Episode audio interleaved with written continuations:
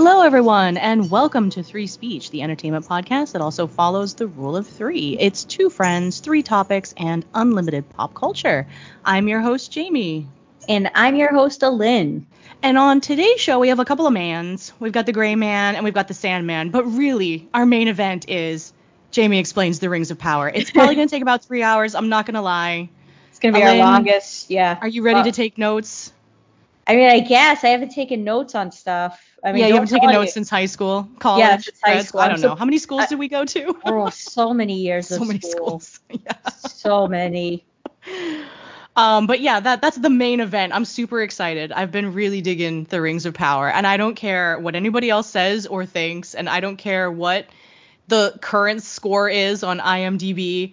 Everybody else can just go to hell as far as I'm concerned. Wow. That was so good.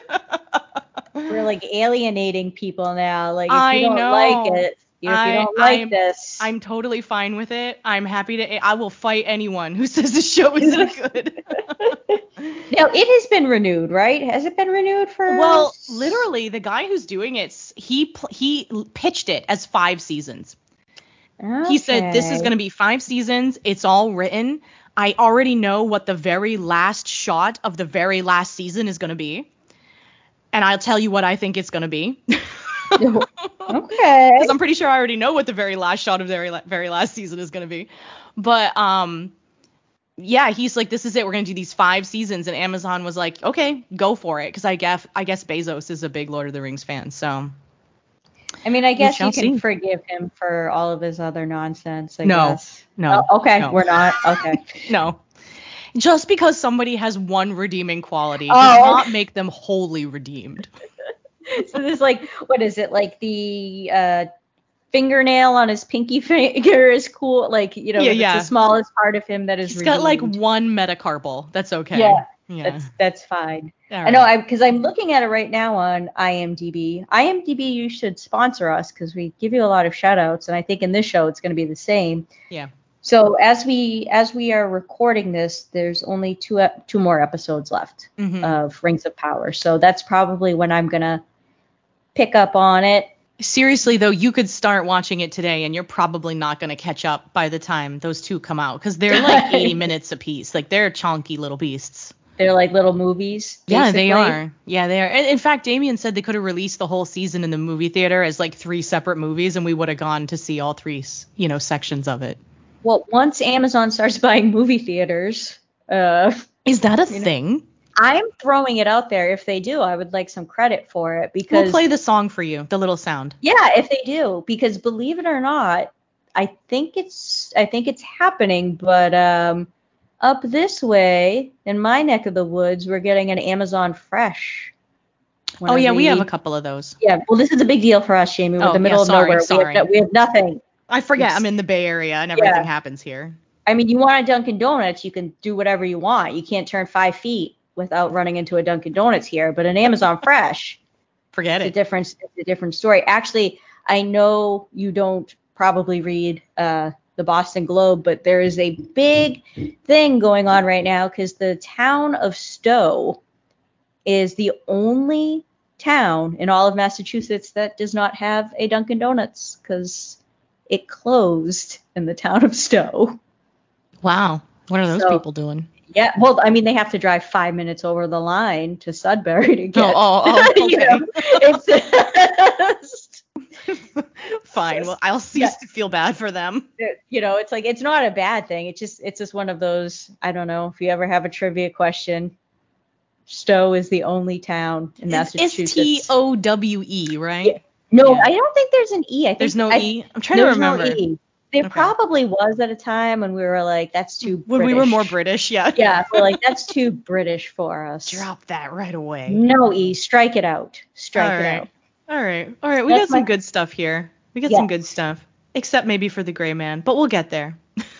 Oh, I mean, you know what? The eye candy was enough for me. That mustache turned me off. Oh.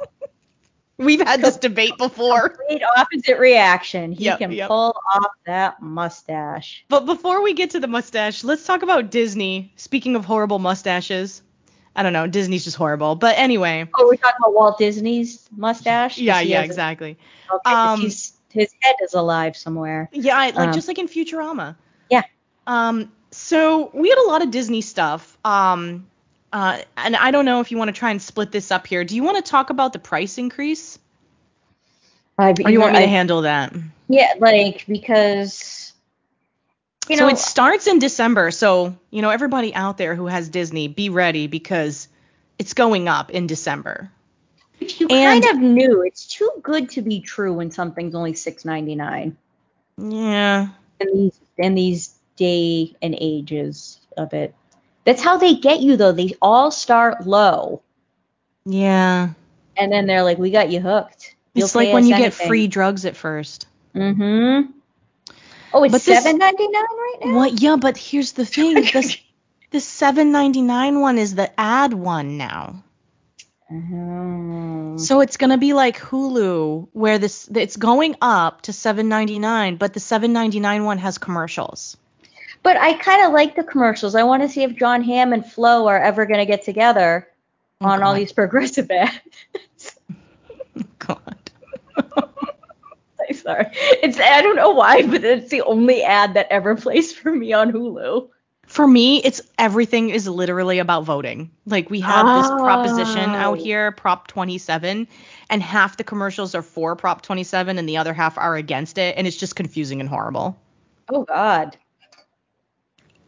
Yeah, and it's about online gambling, so you can imagine how much money is being thrown into those campaigns on both sides. Yeah, it's not like we have, other important things going on that money could go to. Right. I think if they took all the money that went into the ad campaigns for Prop 27, they could probably cure homelessness out here. No, but they won't. No, that's helping too many people. We can't do that. Logical. No, yeah. I'm looking at the subscription plans now. And yeah, $10.99 a month if you don't want commercials. And if you pay in full annually, it's $109.99. I hate that option. A lot of different streaming services are doing that now. I don't know if I'm going to live the whole year, Yeah, I don't like locking in for anything more. It's the same thing with my homeowner's insurance. You can pay it all at once. No, you're getting it every quarter because guess what? I don't know what's going to happen to me. I'll pay it every few months. Right. They are doing this thing where you can get the bundle. And it's Hulu, Disney, and ESPN. And that's going to be $14.99 a month.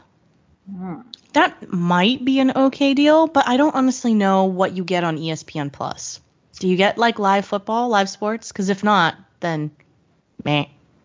Yeah, I don't know if you do because I know with football it's usually, CBS? ESPN has Monday night. Oh, they have Monday night? Yeah, and then Amazon has Thursday. I mean, it's all piecemealed out. It's insane. Yeah, it's that I can watch Thursday night football on Amazon Prime, and then I can watch Sunday night football on Peacock, and that's all I get. Yeah, and I've been watching Sunday football on the Paramount app because you can watch live. Oh, yeah. I don't have Paramount. I want that because I want to watch some Star Trek at some point. Here's the thing that sucks about the Paramount app is... Everything? Well, yeah, it's not a good app. Yeah. No, I don't remember it being a good app. It's still not a good app. And I went to go watch the Patriots on the app, and it wasn't working. I kept getting a weird error message. So I looked it up, and I guess for some reason there's an issue with it playing on a Roku TV. Oh, geez. The live portion of it. It's not like Roku hasn't been around for 20 years, Yeah. So it's I had to watch it on my phone, which is fine. You can do that for free. You can do that with the NFL app. You don't need Paramount for that. I used to try to do it on the Yahoo app. Used to let me do it. Right. Yep. But now they don't. Yeah. But now they don't. So yeah. So I'm just complaining about the live aspect of it. It's just not working out. But it's true. It's you can watch Sunday on CBS and Peacock. You can watch Monday on ESPN. I mean, I know ESPN carries a lot of baseball, regular season baseball. Yeah. They all just seem too expensive to be worth it for this piecemeal stuff, And now Disney's just raising all their prices too, because they assume you're all going to be hooked. But I'm telling you, if all their shows coming out are like She-Hulk, forget it. They can go, you know. I know. That's what I like. Was talking to my sister about it, and she's like, well, we can't get rid of Disney. And I was like, no, you can't get rid of Disney. You have a small child. You're stuck with that forever. Yeah. Like, that's not the same for me anymore, you know? Yeah. Like, no. And she's like, he'll watch the Marvel stuff. Have you, and this is completely off of you, I haven't watched it. I'll say it up front. I haven't watched Andor yet. We were actually waiting to finish She-Hulk before we started Andor, and then we got stuck because She-Hulk was so bad. So now we're just like, okay, we got to push through to the end of She-Hulk. We'll probably wait until it all comes out and then just try to like binge it all. And then we'll start. And I heard Andor is very good. So okay. I have some hope there. All right. Yeah, I haven't really looked that much about it. So here's what Disney wants us to be excited about and thus to pull us through this price increase coming December 8th. They have released the following. All right. The Mandalorian Season 3 trailer, which I didn't watch. I didn't watch it either because I remember looking. I'm like, is there a date? And it says, no, 2023. And it's just like, okay, yeah, what does that mean? Nothing. It could be December 31st of 2023. This is the same argument that you made towards your home insurance. Yep. So the description says, it gives us our first look at the new adventures of Mando and Grogu. And the tagline is, you are a Mandalorian no more, which was said by the armorer after she learned that Din Djarin had taken his helmet off. Oh, no. Here's the thing, though. Like, come on. That's a really, like... But he had a reason for it. Like, I know. Listen. He had a reason. We all had to see how hot he was. That was the reason. I know. It's a good enough reason for me. So then we also have Secret Invasion. Now, I will admit, I watched this one, and it looks good.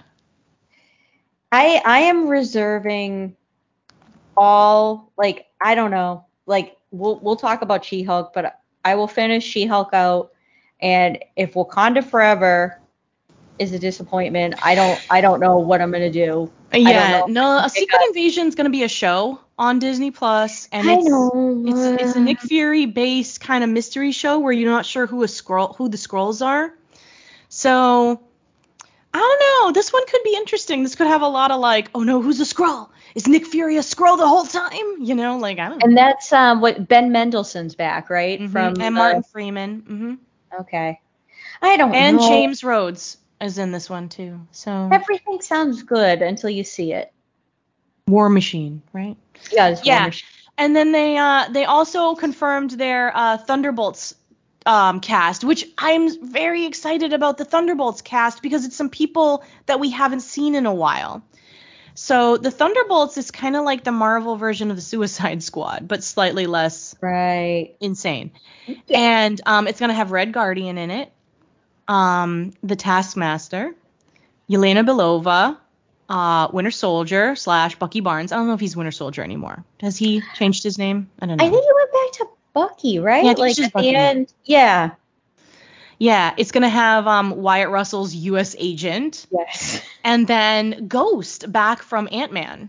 Right, which is, I was like, oh, what has she been doing? Right, I know. And then they're all led by Julia Louis-Dreyfus's Valentina de Fontaine or whatever her name is. Yeah. So that might be interesting. I'm not a big fan of Julia Louis-Dreyfus's portrayal of this character, but okay. I was like, I thought you were gonna say Julia Louis-Dreyfus. I was gonna be like, no, just the way this podcast is over. Very strong in this, like really overpowering, I guess. But anyway, I really liked Red Guardian, and I love Florence Pugh, like, and I love Bucky. So I don't know. This could be cool. Half the cast. Yeah. And then we have a Loki season 2 coming. Right, which we weren't sure. This will be the first one to come back. Yeah. Because WandaVision was a one-off. Yep. I see. I still think that the reason that all the shows are disappointing is because you had zero expectations for WandaVision. And WandaVision wasn't even supposed to be the first one. But and it was the best one. It was easily. The best one. Mm-hmm. So, like, you compare everything to WandaVision. Yeah, I know. Yeah. I'm just knocking stuff over here. Just like, you're right. Yeah. Yeah, slam. But we also have What If will be coming back, they're saying, as part of this. And they're making the new Daredevil show that does have Charlie Cox in it, and I love Charlie Cox. And it's going to be 18 episodes long. So that's a long season. Yes, and I think I've already spoken on this podcast about how my assumption is that those 18 episodes are going to be used for some very specific things. Like, I think you're going to get a lot of stuff for the Echo in it, and it's not going to be all Daredevil stuff. You probably have some Kingpin stuff, and maybe even a resurgence of Jessica Jones. Like, I think it's going to be a lot of people are going to show up in those 18 episodes. So we'll see. Yeah, and this is kind of like a clean slate. Yeah. For them. Yeah, he's got a new costume and everything. And then other things that they premiered, the Indiana Jones 5 trailer. They have confirmed the new Captain America movie called New World Order. And then Ant-Man and the Wasp, Quantumania, is going to link up to the Kang stuff. Kang the Conqueror. Finally. Yeah. So we've got some stuff. Oh, did you see the Werewolf by Night trailer? I did. Yeah, that looks fun. That looks fun as well. It does. It does. Mm-hmm. And then, you know, because I'm just looking at the list. Obviously, as we're speaking right now, Hocus Pocus 2 has come out. Mm-hmm. That's a big only Disney Plus. Mm-hmm. And like I said, those women look identical, and it's kind of creepy. Yeah, I mean, I don't know if it's just like the makeup was their makeup was really good this time around or whatever. Because yeah, I mean, I do want to see that. It's getting decent reviews from what I read. Mm-hmm. You know, there's like it captures the fun of the first one. So I'm like, oh, I'll watch that again. Yeah. But the other thing that I'm excited for, and even though I was just saying I won't watch Marvel again, they are doing the Marvel Zombie show. Oh, yeah, yeah. But that's not going to be until 2024. But, you know, they are doing a lot of like for the little ones, like there's going to be a Moana TV show. Zootopia TV show. Mm-hmm. So they're kind of doing that. I mean, it's a pretty packed. Yeah, we also got Willow coming. Yes. Mm-hmm. They're making. And then I know that they showed some stuff about the new Iron Man, Riri.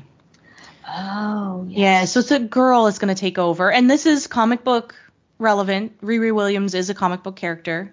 She's also black, and I think she was called Ironheart instead of Iron Man, but we've got that. Yeah, because it's listed as Ironheart. Yeah. Yeah, makes sense. They've got the National Treasure. Oh yeah. Mm-hmm. That's always kind of fun. Mm-hmm. Those were fun movies to watch. And then what was the other thing? I didn't watch this movie, but people loved that Enchanted movie with Amy Adams, so they they made a sequel for that as well. So I mean, yeah, they want you to keep Disney Plus, and they're trying, I would say, a little harder than Netflix, which I hate to admit it, but they seem to be trying a little harder. Although there's some stuff coming out on Netflix that I'm definitely excited about, but it's not a giant list like this, you know? No, I mean, I'm excited right now with Netflix because the Great British Bake Off is back. Yeah, I haven't started that season yet, but it's in my list of things to watch, and you don't really need to binge that. Like I think I'm an episode behind. Yeah, it's fine. It's so easygoing. It is, and you're not at the point where, and no offense to anyone who's on the show, they're not. None of them are really memorable right now because there's so many of them. Yeah, you kind of gotta whittle it down a little bit. Yeah, exactly. It's like before you start to get like invested in. I'll watch it with my sister and brother-in-law, and we're always trying to guess, like, oh, that one's Chris's favorite. And he's like, I don't have a favorite yet. Like, he gets all upset. Because, like, it might be, like, there's an older woman who has, like, crazy, but it looks good on her, like, pink and purple hair. Oh. And she's really cool. And then there's another person who's, like, really into video games. So we're like, that's who Chris likes. But then there's also a very pretty girl on the show. So we're like, that's who Chris likes. And he's like, just stop it. Like, oh, man. But yeah, and so you got a lot of Disney stuff coming. Yeah. One more thing that I'm going to say, because I know people are excited. The X-Men 97 Oh, yeah, yeah. You know, that's a big deal. It is kind of a big deal. I mean, that's going to be super nostalgia. No kidding. And also, can we just say that Wolverine's not dead? Wolverine's going to be in the new Deadpool. Yeah. Mm-hmm. They better be taking advantage. Did you see that? I did. It was so funny. I just loved the music playing over it, the wham, and then I just love Hugh Jackman walking through the background, and he's like, "Do you want to be Wolverine again?" He's like, "Yeah, okay." Yeah. And then they're like, "We're gonna tell you what happens in the movie," and then you're just watching the they're acting it out, and they're just being so goofy. Yeah, it was pretty good. Yeah. So I'm excited about that, but yeah. You know, there's a lot of talk of finally we're gonna get mutants in the Marvel universe, notwithstanding Ms. Marvel. Yeah, and that was still just kind of like a illusion more than real news, you know. All right, so have we talked enough about Disney? Can we stop now? I know, done. We're done with you, Disney, for right now, but we'll talk about you in a little bit. I know. All right, so our second little three is about Native American representation, and we have two, recent kind of installments that featured a large Native American cast, and you were going to talk to us about reservation dogs? Yeah, I don't know if you've gotten a chance to watch it. It is on FX, but as we all know, FX is on Hulu now. I saw it on there, but I haven't watched it yet. So it is a TV show, and it... You don't say. Yeah, it's a TV show. That's it. That's all I'm going to say. Just go watch it.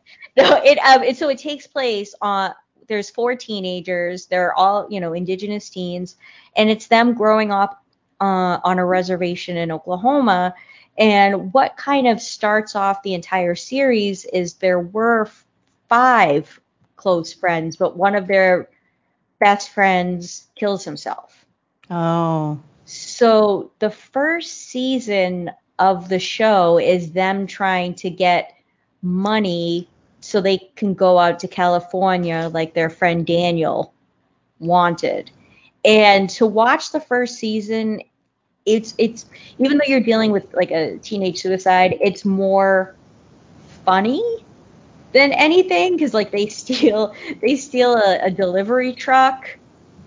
And the guy knows that they stole the truck, and he's just waiting for them to admit that they stole the delivery truck.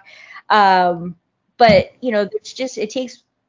there's 4 main leads, and you have Willie Jack, who's my favorite. She's very, very. There's a lot of swearing because it is FX, and you can say whatever you want on FX. And she's kind of the flippant, sort of sarcastic one. And then you have, and you're going to like this name, you have Elora, who, yes, is named for the character in Willow.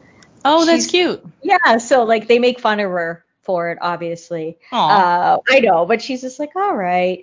But she was someone who, it turns out, Daniel had a crush on, but she's kind of the more, leading with her heart versus her head.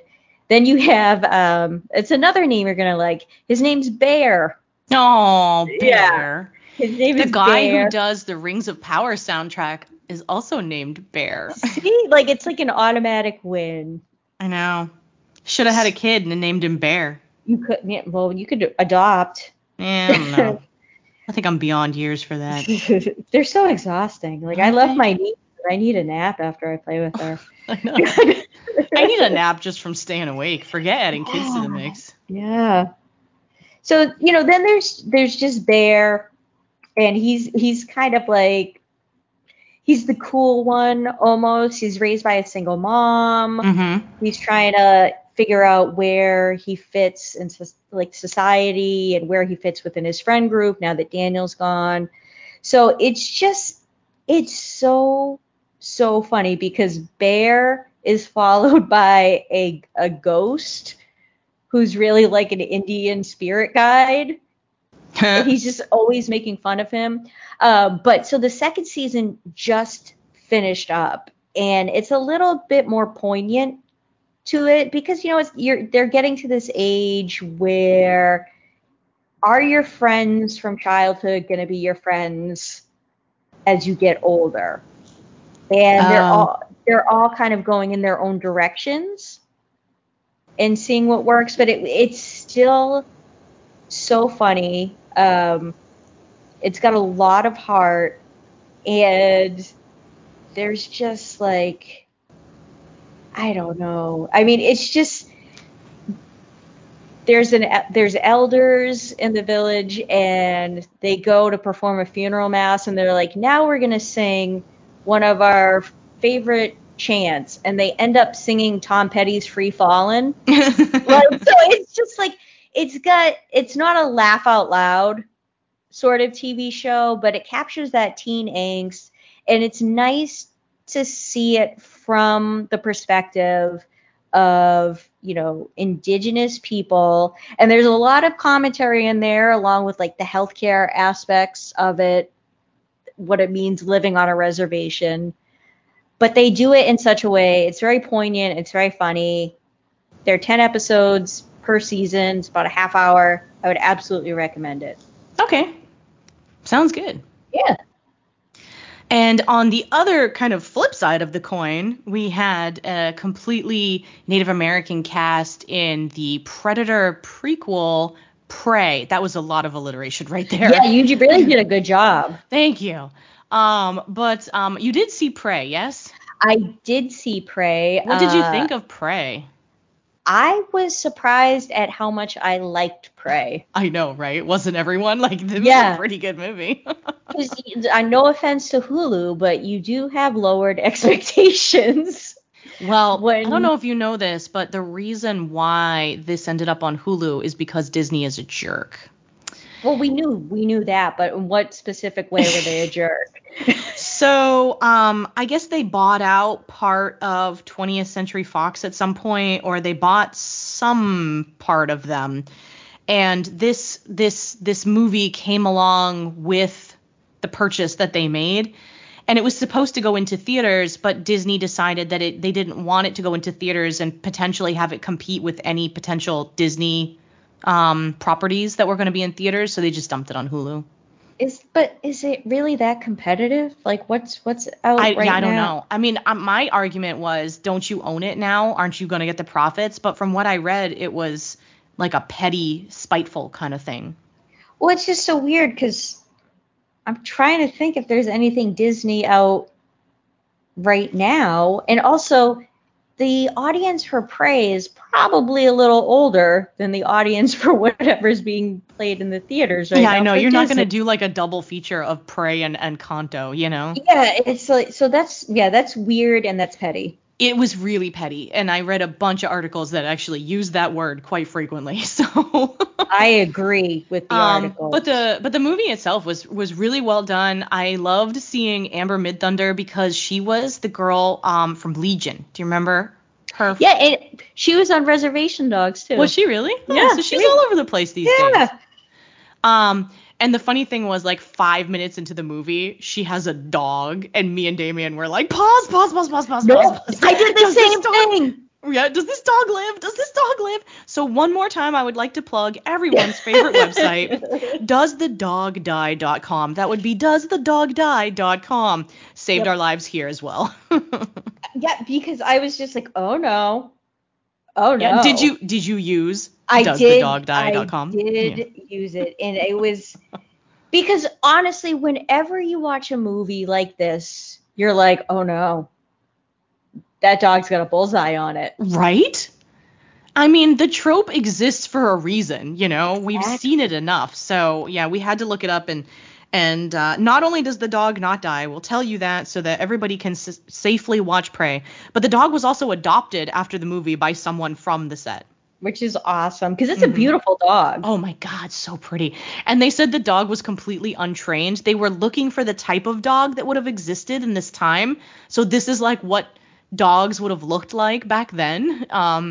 You know, they hadn't had all this selective breeding going on yet. So yeah, it looks more like a wolf. Yep. It's very wolfy looking. But also sort of like weirdly Anubis Egyptian looking in its face. It was very regal. Yeah, like super elegant. The pointiness of the ears. Yeah. But apparently on set, the dog was a stupid, derpy idiot who could not follow the simplest tasks because he had no training, you know, so they just kind of shot the scenes over and over again until the dog did what they wanted. That dog deserves an Oscar because I couldn't even tell. Yeah, I couldn't tell either. And then the other thing that I thought was cool was that the guy who played Naru's brother, Tabe, his name is Dakota Beavers. Everybody has an awesome name in this, right? Yeah. Amber, Mid-Thunder, and Dakota Beavers. But Dakota was actually like working at like a clothing store before he got hired for this. And this was his big break. And he's really good. Yeah. He was great. I mean, I guess we're just kind of on this wavelength where if you don't know anyone in the cast, you're like, this isn't going to be a good movie because there's no named, you know, person who's headlining it. I sometimes like that better, you know, because I feel like I don't get distracted by them, you know. But it worked for this one. Oh, yeah, wholeheartedly. And I just love how they like threw French people at the grinder for like 45 minutes. Oh, yeah. And also, I'm doing French classes, quote unquote classes, in case I need to move to Canada at some point. This is really smart. So I was picking up some of the French language there. Good. Thanks to my Duolingo. Duolingo, you can also sponsor us, you cute little owl, you. Yeah, please sponsor us, somebody. So we'll talk about you nonstop, we promise. We will. Totally fine with selling out. Just sponsor us. Anyway, so, that's pretty good right there. I will admit that I speak a little tiny bit of Japanese, and I remember almost nothing from the 6 years of Spanish that we did. Oh, I did more than that, and I don't remember any. I can read it. I can't speak it. Yeah, I can understand it too. But don't ask me to form a sentence. Nope. So the thing I was gonna say about the other thing that was so good about Prey is it was such a lean movie. Oh yeah, like no filler, right? Nothing. Yeah. Nothing. It was just like, and they were able to create a Predator that was.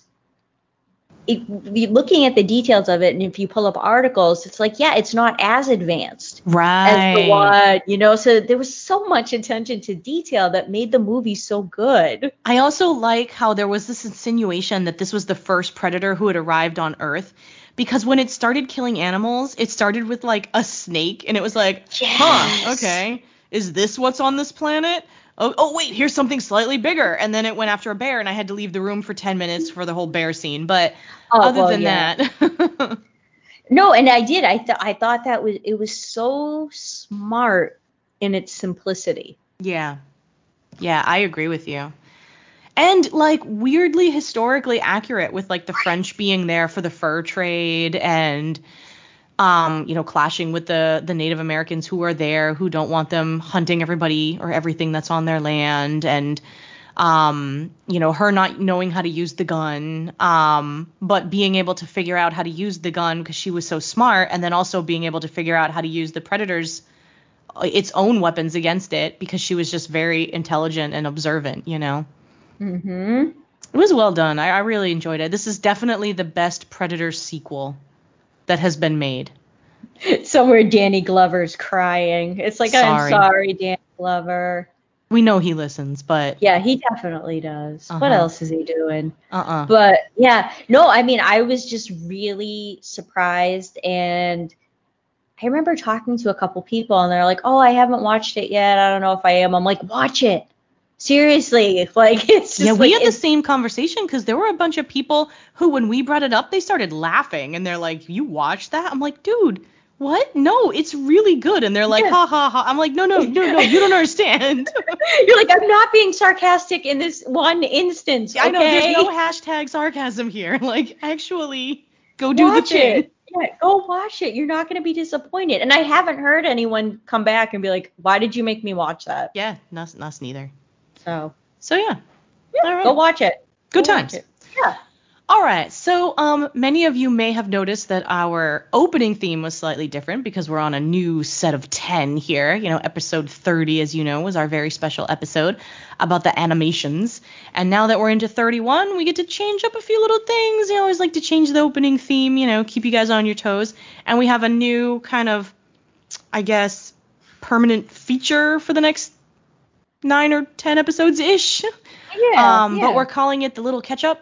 And the little catch-up is basically just part of our little three where we get to tell you what we're doing right now at this very moment. And, you know, just kind of – it goes a lot of the stuff that we're doing here. It's almost like especially, you know, the way our schedules are, it takes a while for us to get around to this. But what is happening right now? Right now. So right now – well, I should say like 2 days ago. So I finished up September was a busy month for me in the entertainment category, because it was the first time I was really returning to going to see concerts, and for whatever reason, they were all in September. I've got nothing for the rest of the year, but I had the good fortune of getting to see My Chemical Romance.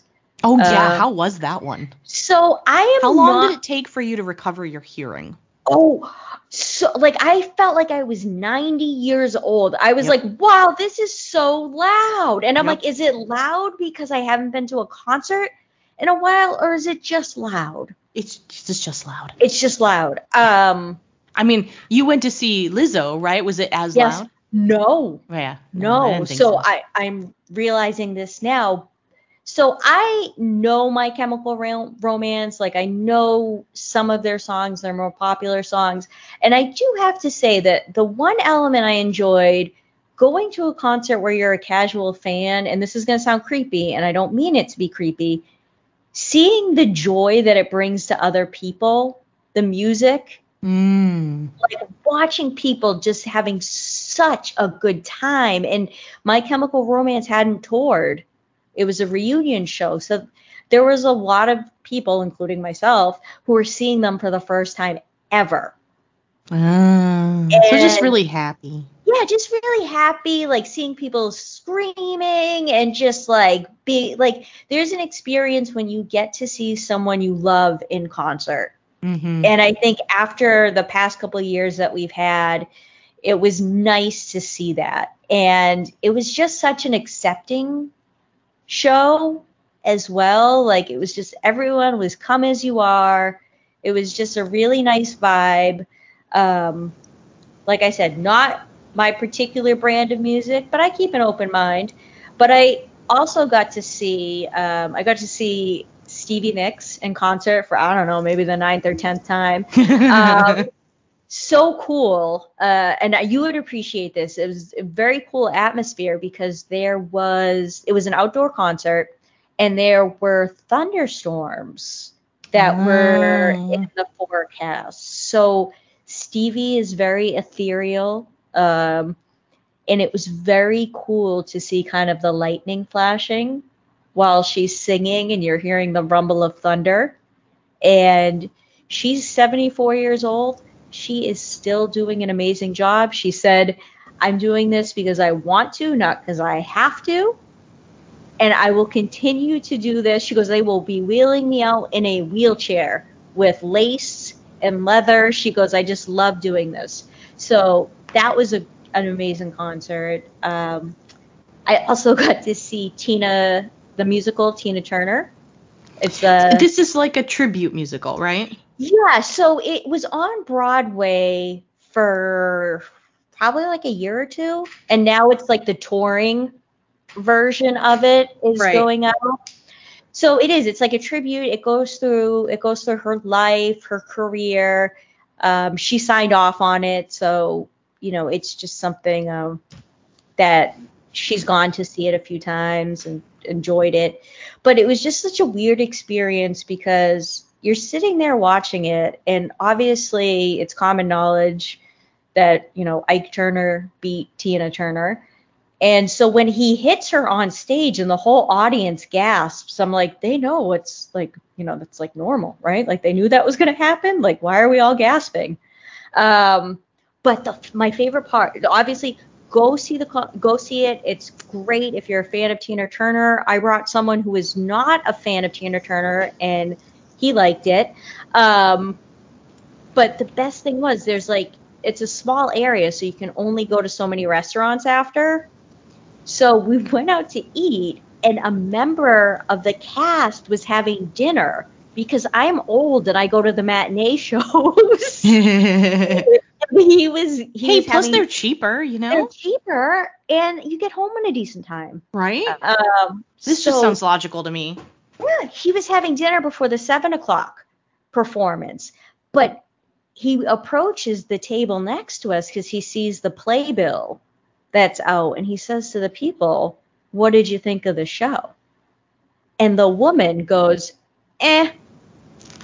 And he's like, "I'm in the show," and I was like, "Mm-mm." That's why you always say I liked it.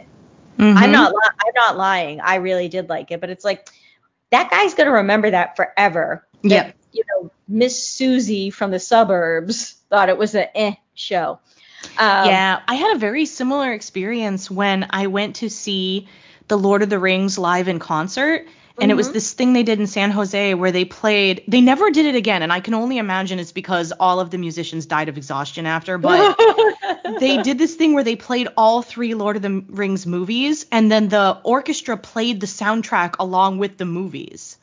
So it was like a live soundtrack. Oh. And they did two of them on a Saturday. And then went to see the third one on Sunday, right? So it was this whole weekend event, right? So I went to a couple of them. I went to, I think, one with Damien and two with Lydia.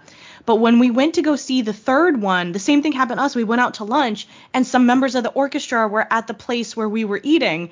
And Lydia recognized them, God bless her. And we were talking to them about it. And there's this, I pretty much know the Lord of the Rings soundtrack by heart at this point.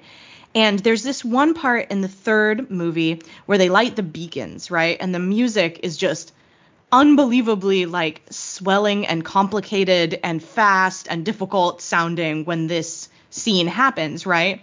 And we asked the musicians about this scene, and they said, well, that particular music is why we call this Lord of the Strings. And he said, yes, it's just as difficult to play as you would think it would be. So it was interesting to get to talk to them. But yeah, you don't ever say meh, you know, like you yeah. Be nice. Anyway.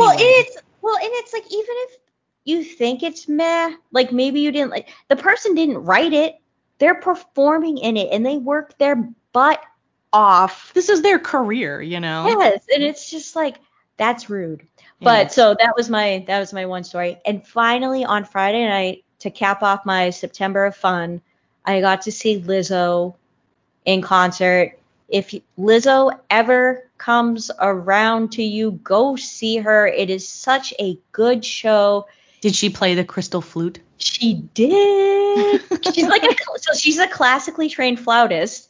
But the thing that I love is she's one of those people who you can tell that she's just so appreciative of the fans that she has, because it's taken her a while to get, you know, traction. Like the song Truth Hurts came out in 2017. It didn't become a hit till 2020.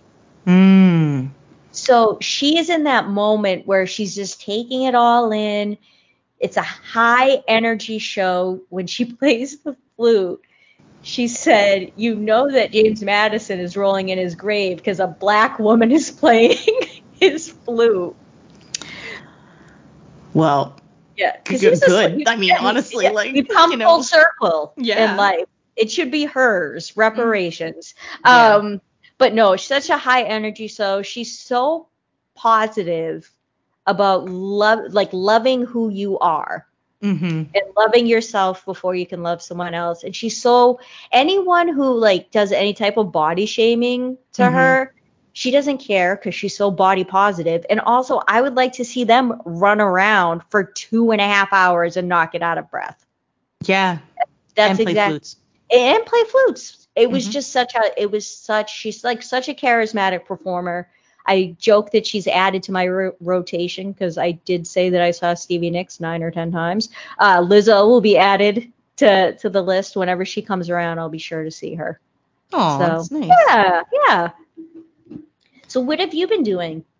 So, I haven't been watching as much TV, and I've definitely not been going out to concerts that much, but we have been doing a lot of gaming. Game Pass has just always got stuff going on. And I did try Disney's version of Animal Crossing. It's called Disney Dreamlight Valley. Mm-hmm. And it's very similar to Animal Crossing, except all the animals are Disney characters. Who plays the raccoon? Who plays the raccoon? Which one was the raccoon? The guy who owns the... Oh, Nook. The Nook. Yeah, yeah. That would be Scrooge McDuck. Oh, that makes sense. Yes, and he's evil. He's like corporate horror story. I mean, it's awful. Also, he's playing Disney. Yes. Yes, actually. And he makes you work for him without really getting paid much. So, you know, it's pretty accurate. Anyway, but the person that like guides you around and gets you started and gets you going is Merlin, which was cool because that's a character that I really like. Yeah. But then I kind of got, you know, I could recognize that there was a lot going on in this game, and it's actually really cool and it's really well made. The idea is you can set up your house. You can decorate your house. You can add floors to your house. Very similar to Animal Crossing. Lots of house decoration. A lot of the housing decoration is Disney-based. So you can decorate your house to look like, say, the castle from Beauty and the Beast. Or, you know, you can unlock all these different things to make your house look Disney. You can also dress yourself. And there's normal clothing. There's also Disney-based clothing. So I had Elsa's dress from Frozen. Ooh. And then you can also decorate the town. So very similar to how you could... you know, spice up the town in Animal Crossing. You could do that here too. But then you could also get characters to come to the town. And the whole story was that these characters had, you know, their memories had been affected and they didn't remember each other and they didn't remember the town. And so you had to basically go out and find them and bring them back. And like the first one you go to is Ratatouille, and you get to cook with Remy, and then you can convince Remy to come back. But you literally go into all of the different worlds that are where these movies are based, and they're going to keep adding them and adding them. Like they just added Toy Story and there looked like there was like the potential for 40 or 50 different doors that you could go through and like find characters and bring them out and expand the town. So I feel like they've got a lot more content in here than Animal Crossing did. There's a lot more like goals that you could do, like little goals to bigger goals to bigger goals kind of a thing. The only thing that, I mean, I'm not a huge Disney fan, so, you know, I was sort of not as excited to, like, spend time with Mickey and Goofy and, you know, certain Disney characters. I really didn't like Scrooge McDuck. But, so that was, like, the one thing I was like, I don't know how much further I'm going to go in this, because, like, the draw for me isn't to play with Wally and Belle and, you know, stuff like that. But if the draw to you is... I would like to play Animal Crossing while also having a Disney home, while also dressing like Disney characters, while also meeting Disney characters and talking to Disney characters and being friends with Disney characters and going fishing with Disney characters. If that is your draw, this is the freaking game for you, because that is all that you do. So it is a well done game. I would say in all sort of logical, objective features, it is better than Animal Crossing. Oh, okay. I have not played Animal Crossing in a long time. Yeah. So if you're jonesing for an Animal Crossing like, this is the one, because it's definitely better than Animal Crossing. It's just you gotta like Disney because you're just saturated with it. The other thing, I think you had mentioned this, and this was in a conversation between us, not on the podcast. Didn't you say there was going to be like a Mario Kart with Disney characters? Yeah, there is going to be a Mario Kart with Disney characters. And there's also going to be a Pokemon Go with Marvel characters. Oh. And it's done by Niantic, the same company that did Pokemon Go. So, yeah, they've got their fingers in a lot of video game aspects right now. I know a lot of it's Marvel, and some of it we're really looking forward to. There's a card-based game called Marvel Midnight Suns that's coming out soon that looks really good. And then they're also doing a weird World War II game with Captain America and Black Panther. It's a bizarre kind of conglomeration game going on here that nobody really knows exactly what's going to happen with that. But yeah, they got a lot of games coming out. So I played that for a little while. And then I also played this game called Grounded, which is if you remember the movie Honey, I Shrunk the Kids, it's like playing that movie. You're a little kid who has been shrunk, and you're in a backyard with ants and spiders and giant juice boxes and Legos and Game Boys and all kinds of different things. And you have to like craft and cut down blades of grass and find drinkable water and make little dealies for yourself to survive and fight off spiders with spears made of toothpicks and stuff. And some of it is super cute and just really fun. And then when the spiders show up, it's just abjectly terrible and horrible and horrifying. Oh, the mosquitoes are worse, too. Oh, my God, the mosquitoes are horrible. Anyway, but it's a very fun game. Because I was going to ask you, did you go to Disney, like, in the 90s? They had the Honey, I Shrunk the Kids exhibit. Yes, that's what I was going to add. And that was so much fun. It was literally just a playground. That's all it was. Giant stuff in it. Yeah, and I love that. So this game sounds really, really... Like, if you ever want to try it, you know, it's 4-player, so we could have 3 other people in there protecting you. Right. That's basically what I need, you know. But it's cool. I mean, like you have this little machine that analyzes stuff, and so you bring back little things that you find and you analyze it in this machine, and then it will unlock new crafting recipes for you. And then you go and find all the stuff you need to craft stuff. And it's just this loop. But then there's also the overarching story of there's this scientist that shrank you and you don't know why. And you don't know what his goal was. You get the sense that something horrible happened to him or something went horribly wrong because you can't find him. But he's got these little labs all over the backyard.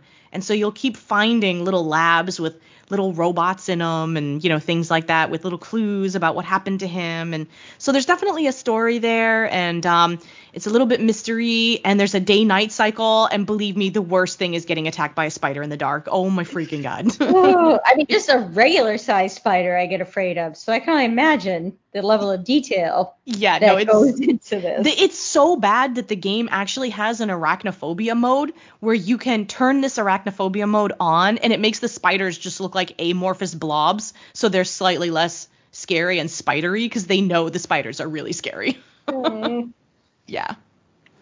But yeah, so that was that's been really fun. And then the other thing that we've been doing is Cyberpunk 2077 is kind of having a bit of a renaissance right now. They released a final patch for the game that basically has been the culmination of years and years and years of fixes for this game after their horrendous launch where, you know, I won't go into too much detail, but basically the upper echelon of management decided the game was done when the game was basically 3 years away from being done. And they released the game broken and unfinished. And, you know, obviously it was eviscerated by reviewers and people alike because it just wasn't finished. And the devs were just heartbroken, you know, just absolutely heartbroken about this whole thing because they devoted years of their life to this only to have it just released unfinished and, you know, completely. I mean, it was just horrible. Like PlayStation pulled it from their store for a while, you know, so it just was bad for them. They spent years patching it to the point where they really wanted it to be. They just released their last patch. It is where they want it to be now. And then it coincided with the release of the Edgerunners anime on Netflix, which is, we've not finished it, but is amazing. And I've heard great things about the story and the ending and that it's an amazing anime and that people watching the anime will go back and play the game to the point where Cyberpunk actually hit 1 million concurrent players for the first time. And this was years after its release, you know, because they finally like got it to the point where it needed to be. So I'm playing it now, and I already have 49 hours on record. I just wanted to check my playtime. Well, I was going to say, you know me, I'm not a gamer or anything, but I even know of this game. Yes. Yeah. And the trail of tears, one could say, that's followed it. I mean, I was like watching an interview with a dev where somebody was asking him about the 1 million concurrent player count on Steam since Edgerunners came out on Netflix. And he started tearing up talking about it, you know, and just basically being like, I'm so happy that this game is finally getting its time in the sun because it was just really horrible what happened to us. And, you know, that we kind of got dragged down with it, even though it was not our decision to release the game, you know. So I've been playing that, and it's really good, and it's got Keanu Reeves in it, and he plays an absolute a-hole. What? I know, it's so shocking to see Keanu Reeves be a super jerk, but he's very sexy, so it's a good time. That's true. It's true. Mm-hmm. It's just like, no, he's America's boyfriend. He is America's boyfriend, except in this game where he is a complete wow, he's horrible. And super mean. But anyway, it's a fun game. I'm really enjoying it. Everything except for the driving, because I just crash everywhere and hit people. It's bad. I was going to say, and to note, that's just in the game. Yeah, just in the game. Don't take it out of context. Yeah, it's bad. I can't drive in video games well, but... I never could drive. Like, I don't understand This is why I don't play Mario Kart, is I know I'm bad at driving games. My problem is, like, I'll focus on where I am...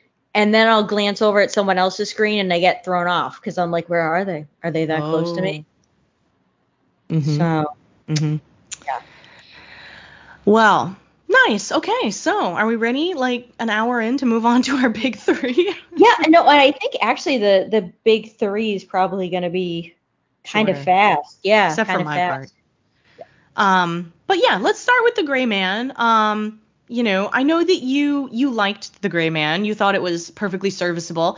Normally, I would say we probably wouldn't bring up a movie like this because it's just kind of this like generic action movie. But the thing is, the names that are sort of tied to this thing, Ryan Gosling and Chris Evans and Ana de Armas and the Russos, you know, doing the screenplay and the direction of it and the fact that it was the most expensive movie that Netflix has made to date, I believe. It had a lot of money and names and stuff tied to it, and then what you ended up with was a generic action movie, I think. Well, there's going to be a sequel to it. Well, generic action movie sequel. They're all like... Wait. Is the sequel going to be called The Grayer Man? I hope so. And then the third one's The Grayest Man? Yes! I mean, so I know that it is based on a series of novels, so there was some sort of source material. I will agree that just the technical aspects of it were not great. I'm not a huge fan. You know, it's just of the big drone shots. I feel like every movie... There were a lot of drone shots in this. A lot. And, like, normally I don't notice, but there were so many that it registered. Yeah, I would agree with you. It's one of those things that's a little bit, like, third wall breaking, you know, because after the first couple... Wait, fourth wall, sorry. After the first couple, you're like, don't we just have a shot that looked like... Is this, like, a whole movie shot with drones and iPhones? What's happening here? Yeah, and the other thing I don't like is, and I think this is an issue with a lot of these globe-trotting movies, is it's like, you know where you are because we're going to put it in big block letters. Yes, Berlin. Yeah, exactly. Like, yeah. And so that being said, I'll throw out one more issue. So the Russo brothers have made a handful of films. And they're all, like, I'm not, like, all the Marvel properties that they're doing were great. But I think sometimes Netflix, like, is, like, the crazy aunt that doesn't check in on what you're doing. Oh. With a movie. Like, they're like, you just go do it. We're sure it's going to be great. So you think, like, the Marvel stuff ended up being better because they had a little bit more guidance and restrictions and, like, you know, maybe a rubric or something? Like something that there was some sort of oversight that this all kind of came together, and that's why the movies, you know, there had to be some sort of like continuity because there were going to be repercussions for later things. But with this, I feel like Netflix was just like pushing a bag of money across the table, and they just did whatever they wanted. Now, would I have seen this? It was in the movie theater, I think, for a week before it went on Netflix. I probably would not have gone to the movies to see this unless it was like a sweltering 100-degree day and you're just like, let's just go to see what's played. Like, we'll watch anything. Mm-hmm. Watching it on Netflix lowers my expectations, though. Yeah. Okay. I see and that. I love Chris Evans. He can rock a pair of pants like nobody's business. Ryan Gosling, I love him. That's America's butt right there. That's right there. And, you know, he enjoys playing the villain. You can see that. I love it. He was having a good time with it. Ryan Gosling is just Ryan Gosling. Like, he always plays these very pensive sort of, you know, men of little words. And this was like sort of the main issue I had with this movie, other than all the plot holes, but that that like Ryan Gosling was like the good guy with no faults and Chris Evans was the bad guy with no redeeming qualities. And they were both of them very one note, just like, oh, Chris Evans is a real bad guy. How can we establish that? Oh, well, we'll just make the first shot we see of him torturing someone. You know, like, thanks. Like, you know what I mean? Like, you couldn't have done that more subtly or with more class or, I don't know, writing. Like, it just felt to me like it was very much like, Ryan Gosling's the good guy. How can we establish that? Well, we'll show him going out of his way to save people immediately, you know, or we'll show him bonding with this child and then going out of his way to like do everything to save this child. I don't know. Like, it had very little. It was kind of like just these big one note tropey characters with not a lot of like detail and stuff going on with them. See, and I can see why you would be disappointed in it, because like you were saying, the caliber of actors that are in it. But I'm really trying to I don't think they had a lot to work with, you know? Yeah. But maybe, yeah. It could be. I don't know if it's a script problem. Yeah, I don't know either. I'm really unsure here. But it was like the most random people in the movie. It's like, here's Billy Bob Thornton. Okay. Yeah. Here's Elfrey Woodard. What is she doing here? Like, it's just like it's like, how many times can people blow themselves up? Yeah, like, how many times did it happen in this movie where somebody was like, you go, I'll stay behind and set off the grenade. You go, I'll stay behind and set off the grenade. Like, didn't we just do that? Like, yeah. And the like I said, I enjoyed it for what it was. Like you said, perfectly serviceable. I wouldn't be in any rush to watch it on Netflix, but, you know, just if it's, you know, if there's nothing else on and you're looking for an action movie. It was entertaining. Yeah. It was decently crafted. I also really don't like the trope of the two guys have to duke it out at the end and beat each other up. And like, I was like, oh, God, are we really doing this? Like, well, we didn't watch this together, but I was like, take your shirts off. Like, okay, that might have made it better. Yeah, that's right. Like, it's like, come on, stick them off. The other comment I had about this is it's the only movie I've seen that where they like went out of their way to make Ana de Armas not look attractive, I feel like. Like, she couldn't take away from the dudes. Yeah, it's like, no, we're going to make you wear a pantsuit. It's going to be a stylish pantsuit, though. And then we're just going to give you kind of like choppy bangs. Yeah. You know, she's still beautiful, but I'm just like, they're really not giving her anything to work with. They had to make her look like she could actually work for the CIA or whatever it was, you know. You know, I work for the government, and nobody in that building looks like any of these people. That's what I'm just saying. Fair enough.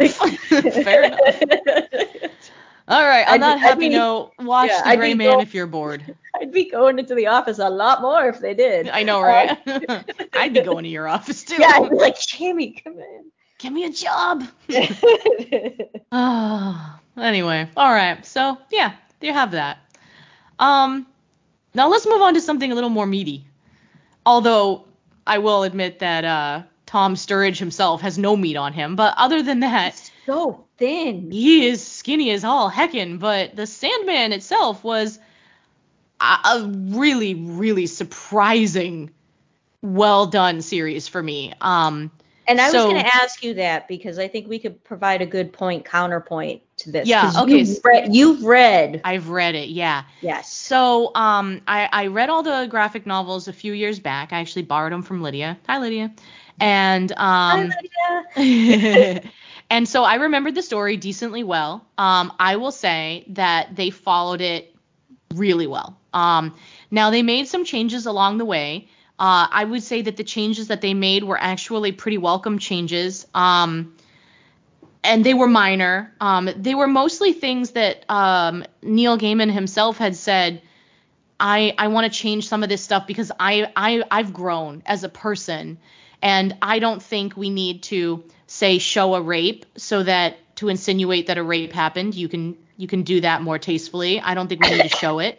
Looking at you, Blonde, playing on Netflix right now. Know, right? I have not watched that because of that very reason.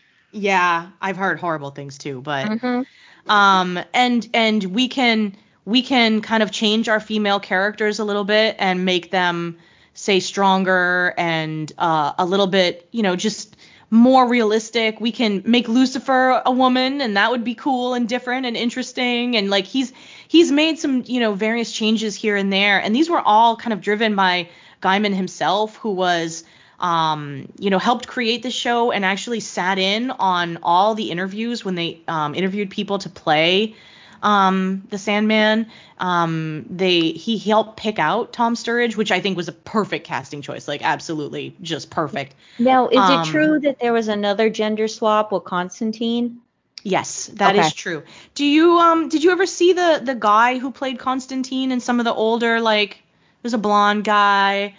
Was he in the Keanu? No, that was Keanu Reeves played Constantine. Yeah, that's what I was gonna say. I remember it being Keanu Reeves, and I was there was a blonde guy who played him in, I want to say, Gotham or some of the older DC properties that were on, maybe CW and stuff. Okay. He looked like that in the comics, like a blonde dude. I had no problem with this gender swap. I don't think it really affected anything at all, especially since that scene was so spot on to the rest of the novels. Was the whole, wedding thing, that was that was perfectly done. It didn't even make a difference that it was a woman, So yeah, totally fine with that. To me, I absolutely think that this entire show was casted perfectly other than Patton Oswalt. This was the only person that stuck out for me. And even though he basically played a bird the whole time, it just was look, it's Patton Oswalt, I just couldn't get over that, you know what I mean? But no, because he has a very distinguished voice, yeah, and he's known more or less for comedy. Yeah. So that one just felt like a miscast, and it wasn't he was bad or anything. It just, for me, it stuck out. His tone. Yeah. Are you thinking? Uh-huh. Okay. Yeah. Yeah. But everybody else was so freaking amazing. They had Stephen Fry actually called Gaiman and wanted to come in and play Fiddler's Green and was I want to do this. Oh. And they were like, yeah, come on in and do it. And the guy they had playing the Corinthian, holy crap, that guy was amazing. He was so good as the Corinthian. So he was in Narcos, the first season of Narcos. And he was really good in that. And I sadly know him because he was Elizabeth Olsen's first husband. Oh. So that's why I recognized him. But not knowing anything about that character, he was terrifying. Yes, and he is supposedly he's one of the main nightmares in, Dream's realm. So, I was enamored with this. The only thing that I didn't like, and this was just me personally, is I refused to watch The Dream of a Thousand Cats because I know that there's cats that get killed in that because I was traumatized by it when I read it. And so I'm you know what? I'm not going to watch this. And you told me not to watch it. And I was like, I bet, because Jamie has cats, she's sensitive. I watched it. I was like, are you serious? Yes, it's awful. It's awful. Horrible. And the fact that it was animated doesn't make it better. Nope. So that's, I'm sorry. No, that's my rant, because I was just thinking maybe it's just that, and I kind of put it on, and because that was a bonus. Yeah. The one after that was really good. Yes. Yes. But yeah, I skip right through the cast. I was just like, I'm not going to put myself through this. But, you know, you had never read it. So I'm just curious what you thought, because I enjoyed this from start to finish. I just thought it was so well done. I would have called this, when I had read it, I would have called it unfilmable. And not only did they do it, but they did an amazing job. And there were parts that were shot for shot from the comic. Like, I will say my favorite episode was the one that featured in the beginning him with his sister Death. Mm-hmm. Who was our lady from The Good Place. That was an amazing episode. Right. And then the second half of that episode was the one about the guy who goes through time. Yes. So I loved that whole episode. And not only that, it was identical to the original novels, right down to the dialogue, and the shots that they shot even mirrored the comic book panels. So I was just enamored with that whole episode. But what did you think as someone who had not read it? Were you able to kind of like follow along? Was it confusing? I will say I have a horrible habit of watching TV and playing with my phone. And watching the first 5 minutes of this, I put my phone down because there was a lot of world building. There's a lot going on. Yes, that I needed to pay attention to. And that's so, like, what I had known about the Sandman was that it's been sort of trapped in development for years and years and years. And I had read at one point Michael Jackson wanted to play Dream. Like, this is how. Yeah. And Joseph Gordon-Levitt had the rights to it for a while, and he was going to star, and he let the rights go. So I'm just like, this is a lot, and you get worried with certain properties where there's just nothing just happens with it. But I got into it surprisingly, like I didn't expect to, because you know there are a lot of things that are on Netflix that are number one that you're like, I just don't get it, and not knowing anything about this, I loved the show. I love the character development. I love the callbacks to previous things that you had watched. I felt like a lot of payoff. Yeah. My only, and this is just me being super nitpicky, is I felt like they could have split the season.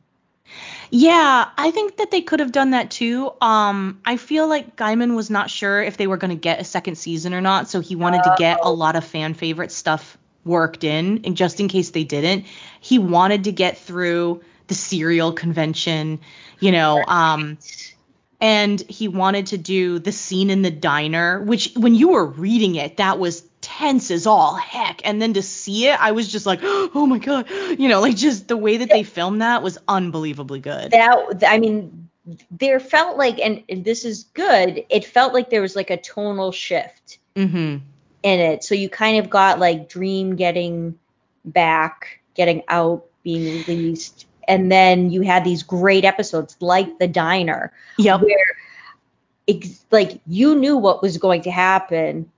I did. And I was that same tension just sitting there the entire time like, oh, wow. OK. And yeah, then I bet you didn't realize it was going to go as bad as it did. No. And then I also for the Ted Lasso fans out there, Dr. Sharon was the one who was driving. Yeah. And what's terrifying. Interesting is he gives her the artifact, and you never hear from it again. It's just out there somewhere. You know what I mean? And she, like, that was so tense as well. Yeah, they did a really good job with that scene. They did. Like, so that's why, and then you get, you know, to the death episode, and then you shift. And I'm not saying it's bad. I was just like, okay, this is what we're doing. Because you're like, what are the next couple episodes going to be about? Because it did kind of feel like a conclusion. Yeah, and there's a lot of self-contained stories that just kind of happen, and then it moves on. And I really appreciate that. I feel like more than not, stuff gets drawn out these days in entertainment rather than just tell the story and move on and tell a different story, and then move on and tell a different story. And I really appreciated getting all those little vignettes, and then everything wrapped up, and then you had the Rose Walker story, and you know, And there's stuff that will come back. Like if we get another season, the Lucifer is not happy. And so that's going to be a thing. And then, that his family, kind of has it out for him. At least Desire does. So that's also a big thing. But like some of the stuff just never really comes back. It's just, that was a story and now it's done, and I kind of appreciated that, the way that they maintained that as well. And once again, I mean, I know Tom Sturridge has been in stuff, Gwendolyn Christie's been in stuff, but it was kind of an unknown aspect of it that I thought the cast was. I'm thinking of Desire. Yes. Like total scene stealer for only being in like 2 or 3 scenes for the entire season, and it's like I want to see more. Oh, yeah, you definitely will. And, like, I mean, I feel like there were a lot of people who were kind of like that. I mean, I felt like Stephen Fry did an amazing job for just being in those couple of episodes. And the woman who played, his first wife, she was the Muse. God, I can't remember her name now. Oh. She was really, really good. And I felt like she was a real stealer just for being in that Calliope, just for being in that one episode. I don't know. She was really good. And then the girl that he had with him, Lucienne, she was great too. And just like she had such a way about her, because like, let's face it, Dream's kind of a jerk. He's not really a good person at first. He's got to kind of get there. He's growing into it, Yeah, he gets there slowly. Yeah. But she's really the one who just steps up and is like, stop being a jerk. Like, why are you the way that you are? Yeah. Stop it. I'm not afraid of you. Stop it.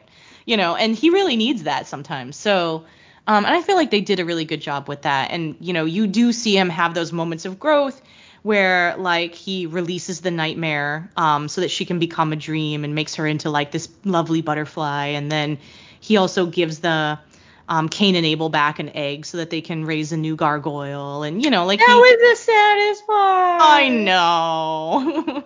I was just like, no, but is there a way for, oh. Yeah. So attached. I know. So attached so fast, right? I know. Maybe that's something about my personality. I'm sure that we could dissect that. It had a very How to Train Your Dragon quality to it. So this is so cute. But yeah, I'm actually really happy that you liked it. We haven't had a chance to talk about this, so I'm happy that you enjoyed it, because I just thought the final outcome was just so well done, considering all the problems they ran into. Yeah, and that's the other thing when you adapt something that people love so much. It's like, how do you, when we've talked about this before, like the balance of having someone like me who has no clue what it is that you're trying to accomplish, but so you're creating fans, but you're also providing fan service to the people who have been with you since the beginning. Yep, exactly. So I'm looking forward. I don't know if it's been renewed for season 2. I haven't heard anything about that. It's really frustrating, because there are more novels. So, we could definitely probably get, I think, maybe 2 more seasons, and I'd love to see them. So let's hope we hear some news about that soon. Yeah. All right. Well, are you ready for your lesson? I am ready for my lesson. Okay, I will try to keep this as non-spoilery as I can, but okay. I will admit it's going to be kind of hard to not give up some stuff. You also have to remember that I don't remember anything. It's like, whoop. And I will admit, like, I feel like if you know some of this stuff, it's actually going to make watching The Rings of Power probably a bit more enjoyable. But, okay, so here we go. Why do I love The Rings of Power so much? Okay, so The Rings of Power is set roughly 3,000 years before the events of The Lord of the Rings. And the rings have not even been crafted yet. And this is going to be the story of Sauron's, sort of second rise to power, if you will, when he kind of takes a more mysterious and sinister approach to his rise to power.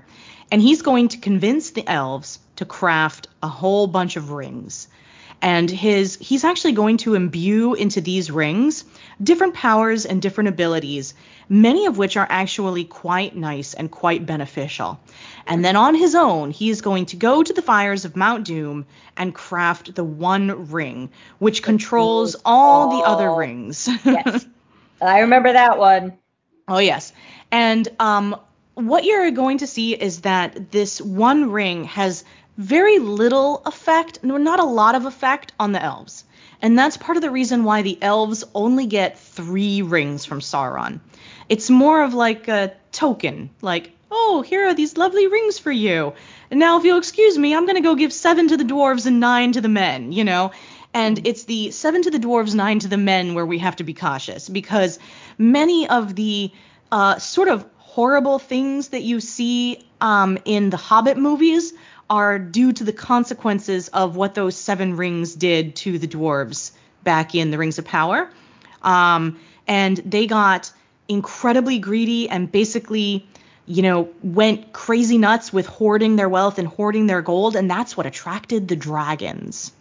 So the rings really had a very poor effect on the dwarves. Now on the men, freaking forget it. Ring wraiths. You know those crazy creatures that chase Frodo throughout all 3 Lord of the Rings movies? Yes! Those used to be people, and you're going to meet those people in the Rings of Power. You're going to see them get rings, and you're going to see them... transform? Yeah. So part of like what's so amazing about watching this show is trying to figure out who's going to end up where and what's going to happen with... You know, like who are the 9 men who are going to get these rings? Who are they? We don't know. So, you know, what you're dealing with in the first season, the rings haven't even been crafted yet. And so what you have is basically you have Galadriel. Now, Galadriel, we know in Lord of the Rings, she still had her ring. She showed it to Frodo. And in this, she is a younger elf. She is a commander in the elven army. She's already thousands of years old, and she's going to be additional 3,000 years old by the time she gets to the Lord of the Rings. She's actually older than the king of the elves that you see in this. And so one of the first tensions that you come across in the Rings of Power is Galadriel kind of defying the king. And part of the reason why she does that is because she's older than him. And she's like, whatever, I don't have to follow your orders, you know? So she's kind of a jerk in this. But she's obsessed with taking out Sauron to the point where she's not a very likable person. Like, she's obsessed. So you're going to see some other characters here you're going to recognize. If you remember Elrond, he was king of the elves in Lord of the Rings.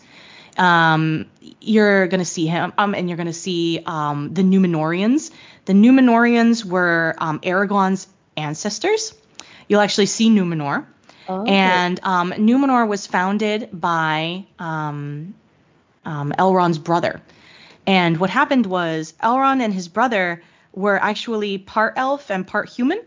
And they were given a choice. You can either live as an elf and become elf, or you can live as a human and become human. And Elrond chose to become elf, and his brother chose to become human. He founded Numenor. Yeah. And so all the Numenorians are actually descendant from elves, but they don't look like elves. But they do have some of that lifespan stuff, which is why Aragorn in Lord of the Rings was 87 years old. So, and he still looked good. He looks better than everyone. Oh, he does. Anyway, so you'll also see some hobbits, but these are hobbits before hobbits were hobbits, and they're called Harfeet.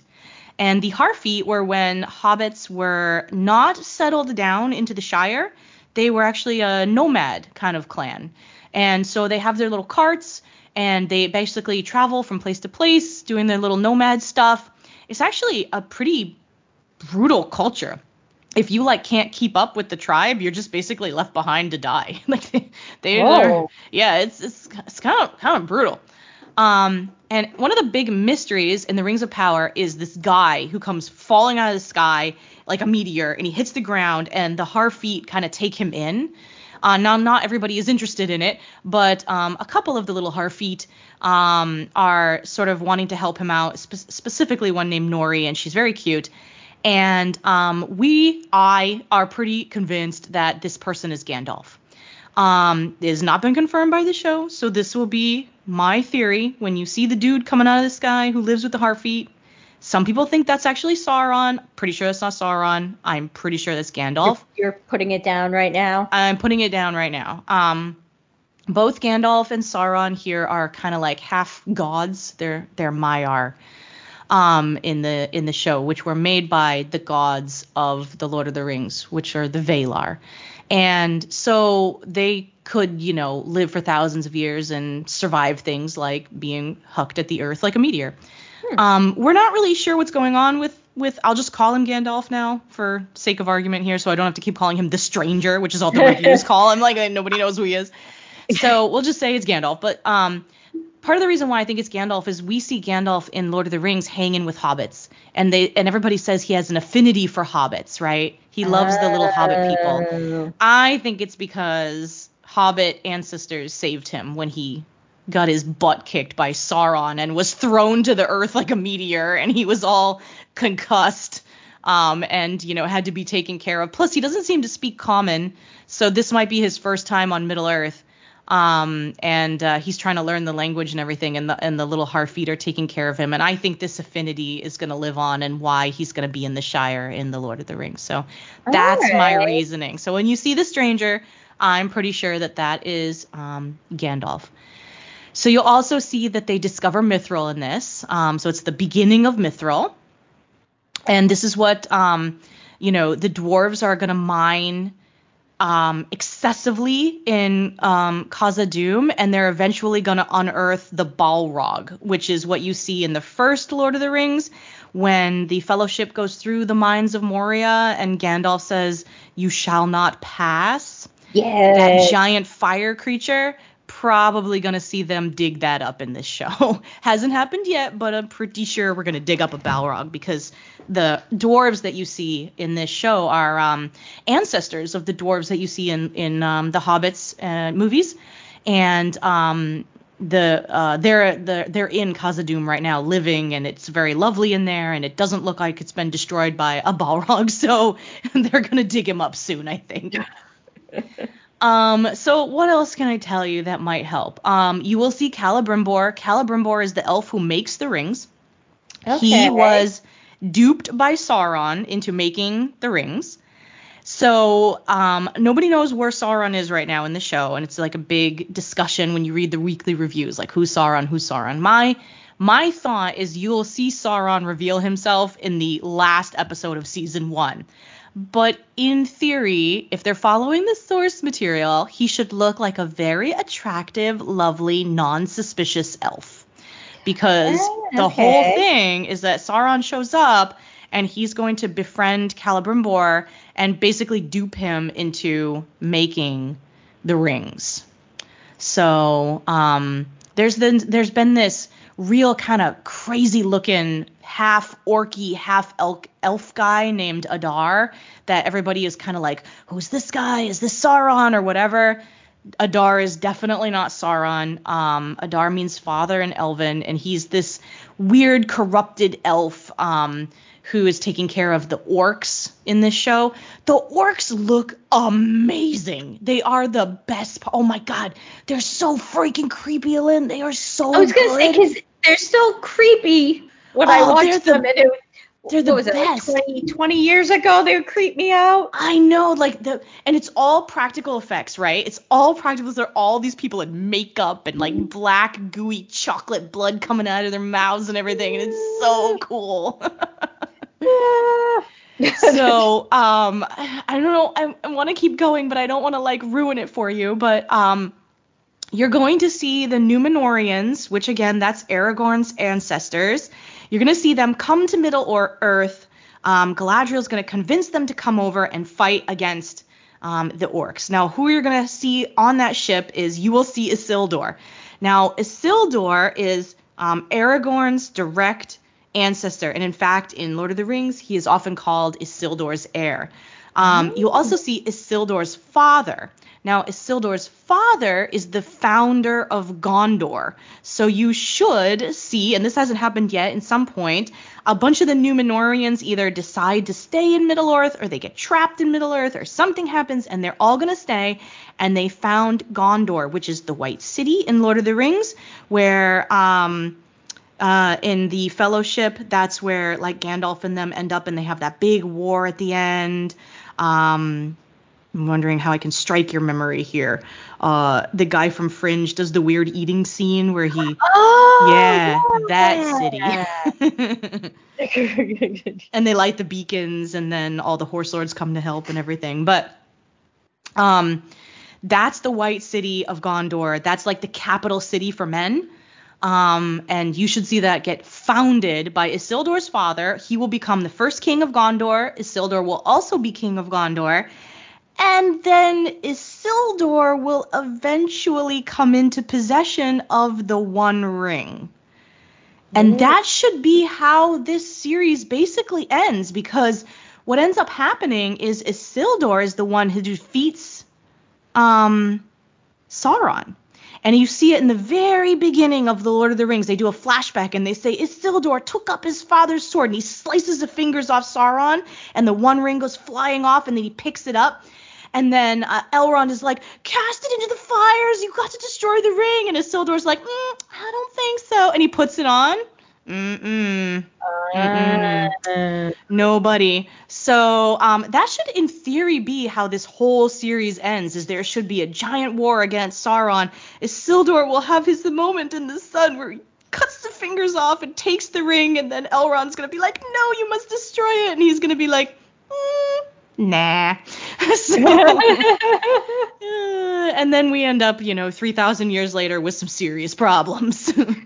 You're like, that's all. That's all. No biggie. There's been a bunch of little things that I've noticed. I noticed that the wargs in this are very small, and I think they just haven't been bred to be super huge yet. Like you see the wargs in Lord of the Rings are those big, nasty dogs that they ride, right? Those big wolf dogs. Those are wargs. They're pretty small in this, and I was like, selective breeding hasn't quite gotten them there yet. I mean, another 3,000 years to get those big ones, don't we? They're going to figure it out. They're going to figure out the right combo. And then last but not least, and this is getting a little bit into spoiler territory, but I think it will help you. A lot of what's going to take place in this first season is going to take place in a place called the Southlands. Now, if you think back, I know you've not seen Lord of the Rings 16 times like I have, but if you think back, do you remember anyone at all ever mentioning the Southlands in all three of those Lord of the Rings movies? No. Say no. No. I was going to say no. No. Nobody ever said the Southlands ever in Lord of the Rings. Do you want to know why? Why? Because by the time we got to the Lord of the Rings, the Southlands was called Mordor. Oh, I thought you were going to say it's destroyed. Yes. But, yeah. But it's also Mordor. So that's where Mount Doom is, and that is all I will say about that. Oh. So all these poor human people who are trying to protect the Southlands and save the Southlands, and this is our home, and guys, you should just get out. You're like, just leave now. Just bail, people, because it's not going to end well for you. It is a lost cause. Uh-huh.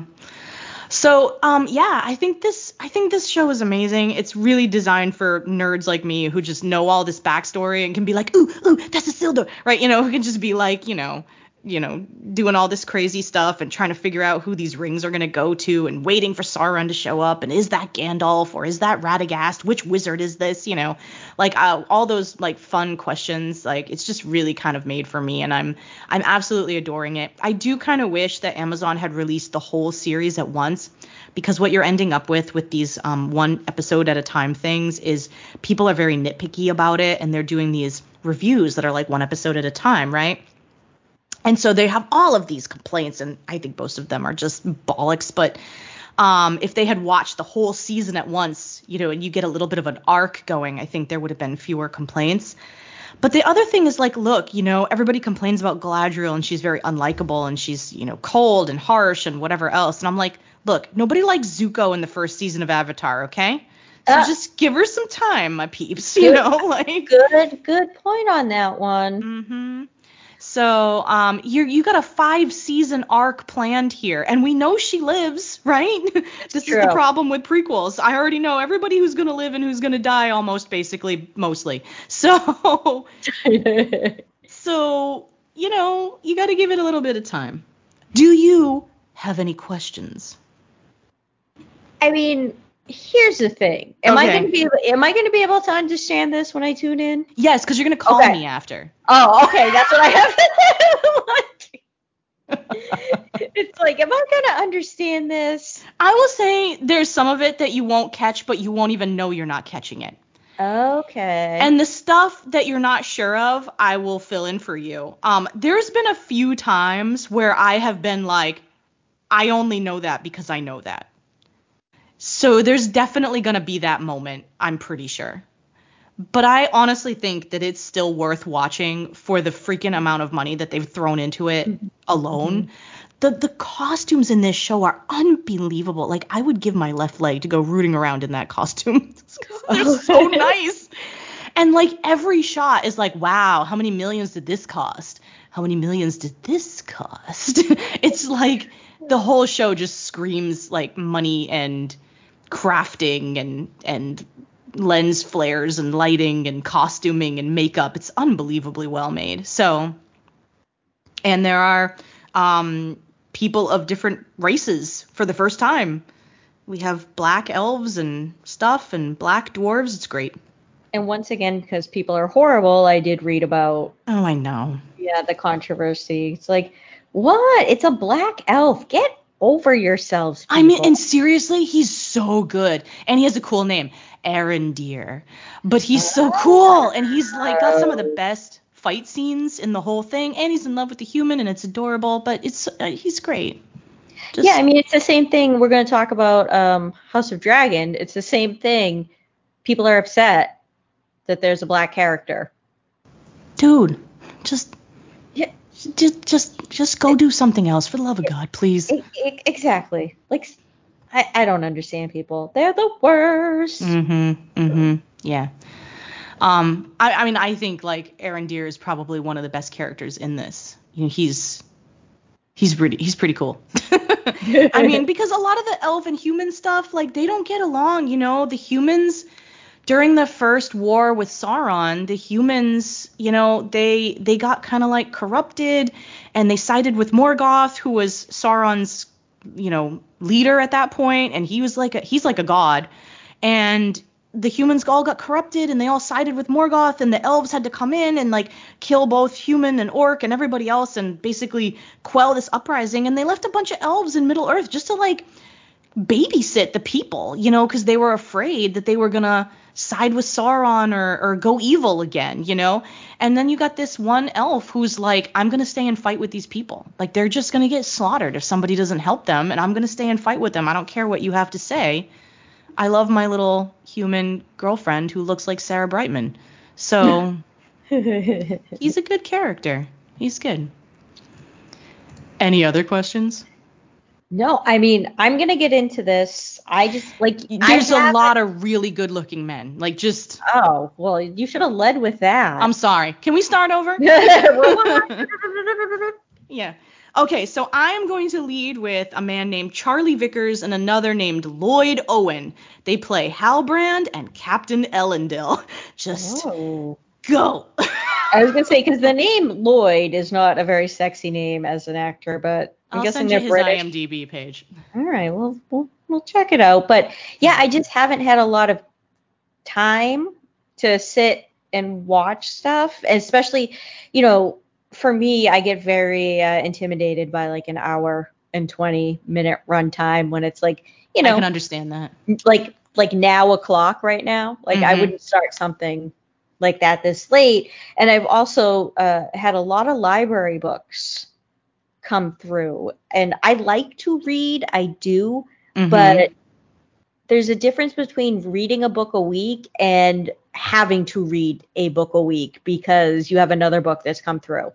And after that, another book comes through. Mm-hmm. And it's like, it's too much. So I just sent you 2 pictures. I'm just saying. Let's see.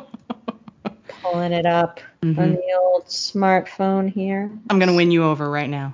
All right, let's see. My thumbs. You would, and I go to the wrong area to pull it up. Let's see. It's okay. Oh. It's okay. Yeah. Oh, I like that beard. Oh. Okay. All right. Yeah. Okay. That's cool. All right. I'm in. All right. I'm in. Good. All right. I'm glad we settled this. All right. Anyway, I would love to come and do this again sort of after you've seen it. Maybe after season one is done, you've watched the whole thing. I can answer the questions and scream about who Sauron is and stuff, you know, because I'm sure we'll get it by the end of season one. Sound good? I think we should. We need a follow up. Yeah. So we can really especially since I just enjoy this so much. I know. And you have way much more that you want to talk about, but stupid me over here hasn't watched any of them. We'll recap in a few weeks. All right, so let's move on to our three questions to ponder. And we brought this one up because I know you and I, we're very anti-trope, and we've even talked about tropes we hate today. And it's just, you know, we're very anti-trope, but we were talking about some things where tropes actually seemed to kind of work a little bit. So the question I have for you is, when is it okay to be tropey? And you had some examples. Yeah, I watched some movies over the past couple of weeks, and I'm actually watching a TV show that's one of my guilty pleasures. It restarted, and none of these things that I'm going to talk about add anything to the genre. You can see what's going to happen a mile away, but it's just good fluffy entertainment. And I say this with all love to Bullet Train, The Lost City, and 911. And they're all very procedural. Bullet Train is literally about a train full of assassins. Everybody wants to be Quentin Tarantino in this movie. It is very bloody. It's a lot of dark humor. You know what's going to happen, but you're like, this is a lot of fun. There's a lot of bright colors. I think, Jamie, you would enjoy it just for the Japanese aspects of it. Like, I told Damien that I was on that exact train. Oh, you were? Yes, because it's going from, is it Osaka to Tokyo? It ends up, I forget where the last stop is, but it's very desolate. Okay, so not Osaka to Tokyo. But I was saying to Damien, I was like, I think you could pretty much take a bullet train from one end of Japan to the other in like 4 hours, but I think this train ride lasts like 12. No, and so the thing that's cool, and I read this, is the movie is the exact amount of time it takes to get from where they start the movie to where that actual last stop is. Oh, that's good. So, yeah. I was on that bullet train. It was from Osaka to Tokyo, and I had 50 high school students with me. But but so like watching it, I'm not going to do any spoilers because there are so many great cameos. Yeah, I definitely do want to see this. I saw it was on Redbox, and I just need some. I need to take like a month off from work. Is that okay? Like I know. I feel like that's what I feel like. I need time to actually like sit down and enjoy myself. Where's my 4-day work week? When are we getting that? Because that'll really help with this. Should we move? Just so we only have to work? I don't know where we're going to move somewhere. Yeah, that was my next question. Where are we going? Don't ask follow-ups. Sorry. Let's just do it. But no, yeah. So Bullet Train it's exactly what you think it's going to be. It's a lot of light and color. There's great performances from certain people who you wouldn't expect to be funny are funny. I swear that this movie is literally what I imagine Brad Pitt to be like in real life. Just kind of dopey. Yeah. Like, and he happens to know like kung fu. Like that's how I expect him to be. I think that's what Tom Hardy is like in real life because he like just won a kung fu tournament or something. Mm-hmm. So that part, like, you're going to watch it and you're going to be like, that was fun. You're not going to be like, oh, my God, that was the best movie. I wish there was another. It's like, no, that was a lot of fun. Okay. And I had the same experience watching The Lost City. It's available on Amazon Prime for free, as well as Paramount. It's streaming on Paramount. And it is Sandra Bullock and Channing Tatum. Sandra Bullock plays a romance writer. Channing Tatum is the cover model for all of her book covers. Okay. And it's got a very romancing the stone type feel to it, because mm-hmm. she gets kidnapped and Channing Tatum goes to rescue her.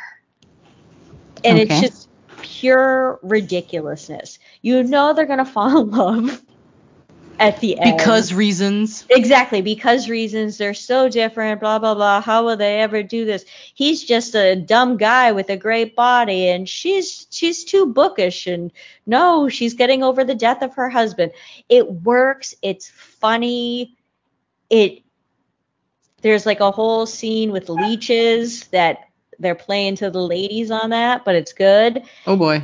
Yeah, it's just one of those movies where it's, once again, very light, very charming, not trying to add anything. You feel like this was Channing Tatum and Sandra Bullock. They're like, okay, you got to do one more movie under the contract. Any movie. Oh. Pick a movie. And it just ended up being like an enjoyable hour and a half of a little romp. Yeah, a little romp through the jungle. Mm-hmm. It's good. And that's why sometimes you just don't want to think. And I know I've talked about 911 before on the show. It's hot firemen and hot police officers rescuing people. If you've ever wanted to know what it would be like if a blimp crashed into a football stadium, tune in to 911 on Fox. Did you say hot firemen? Oh, yeah, it's hot firemen. Okay. Mm-hmm. Yeah. Mm-hmm. That's all it is. Like, they're just rescuing people. I mean, you get to know the people outside of things, but it's just like ridiculousness upon ridiculous type of like trying to save people. It's mm-hmm. That's all it is. Like, yeah. There's nothing new about it. Kind of sounds like the way I watch Law and Order, you know? That's kind of like what it is. It's just you sit there and you're like, oh, okay. You forget about it an hour later. It's like eating Chinese food. It's great while you're doing it, but you're hungry an hour later. But that's what I mean. Like, and sometimes you just need that. And sometimes people just accept that for what it is. Like, these movies aren't going to win any Oscars. This television show's never been nominated for an Emmy. It's a good time. Fair. They're staying in their lane, and they're doing a great job. They're doing a great job. Stayed in their lane. Yep. All right. Yeah, that's what I got for that. So we got some examples. Now, everybody knows that we're usually big Marvel fans here, and while we do have our complaints, Multiverse Madness. Excuse me, I don't know what came over me just then. But you know, for the most part, we're pretty forgiving of most things. Mm-hmm. I don't know about you, Lynn, but I'm having a hard time forgiving She-Hulk. Who exactly is this show for? I don't know, because it's not a law show. Nope. It's not a superhero show. No, exactly. That was the next thing. Is it a half-hour comedy series? Is it a commentary on dating as a woman in your 30s? Is it like Sex and the City and She-Hulk? Yeah. There's not even any villains in it. No. I mean, you have Titania, but it's like she's just trying to sue her. Yeah, like Titania Titania's crime was she stole a trademark. Yeah. Is this the show for people who are Marvel fans' girlfriends? I'm just wondering. Here's one question I have before. Okay. Even continue to dissect this. Are you telling me that Bruce Banner's never bled on someone before? So I think what we're telling you is if he has, it would have killed them, but it didn't for her. It is like, because they're related. I mean, even a first cousin, you're blood related, but not that much. Oh, it's enough DNA and things and stuff, Marvel. Okay, it's enough, yeah. Mm-hmm. And that, like... And I know this is a thing, that the pilot episode was supposed to be like episode 6 or 7. You're kidding. Yeah. You were going to get her origin story later. And they said that it didn't work. I mean, so that's... So a lot of this isn't working is what I'm hearing from you. No, the CGI is horrible. Yeah, it's really bad. It's really bad. Mm-hmm. I have a hard time watching this. It's almost like a chore to get through it. And I'm kind of trying to push through it to get to Charlie Cox. Like, I feel like Charlie Cox is going to eventually show up and it's going to be like this breath of handsome, fresh air. Like, I just need him to show up. And I don't know if he has yet because I kind of bailed out after like 4 or 5 episodes. And I just haven't been able to get back into it, mostly because I've been watching Lord of the Rings and I've just been so happy. I just don't want to watch She-Hulk. Here's the thing about Daredevil. I don't know. I mean, yeah, they're both attorneys, but how is it going to fit into the overall tone? Because courtroom and Marvel and law and stuff, Ellen. Yeah, because it's like, this is so different because Daredevil is so gritty and dark. Yeah. And then this is all like brightness, and she's always wearing flower dresses when she's Jennifer. And either Charlie Cox is going to show up and the show is either going to take a complete tonal nosedive, or Charlie Cox is going to show up and he's going to be the butt of every joke because that's what everybody else is anyways. Well, yeah, I mean, they're trying to be funny, but it's just not working. Oh, God. I hope they don't make him date her. Please don't date her. No. Oh, no. I really hope they don't do that.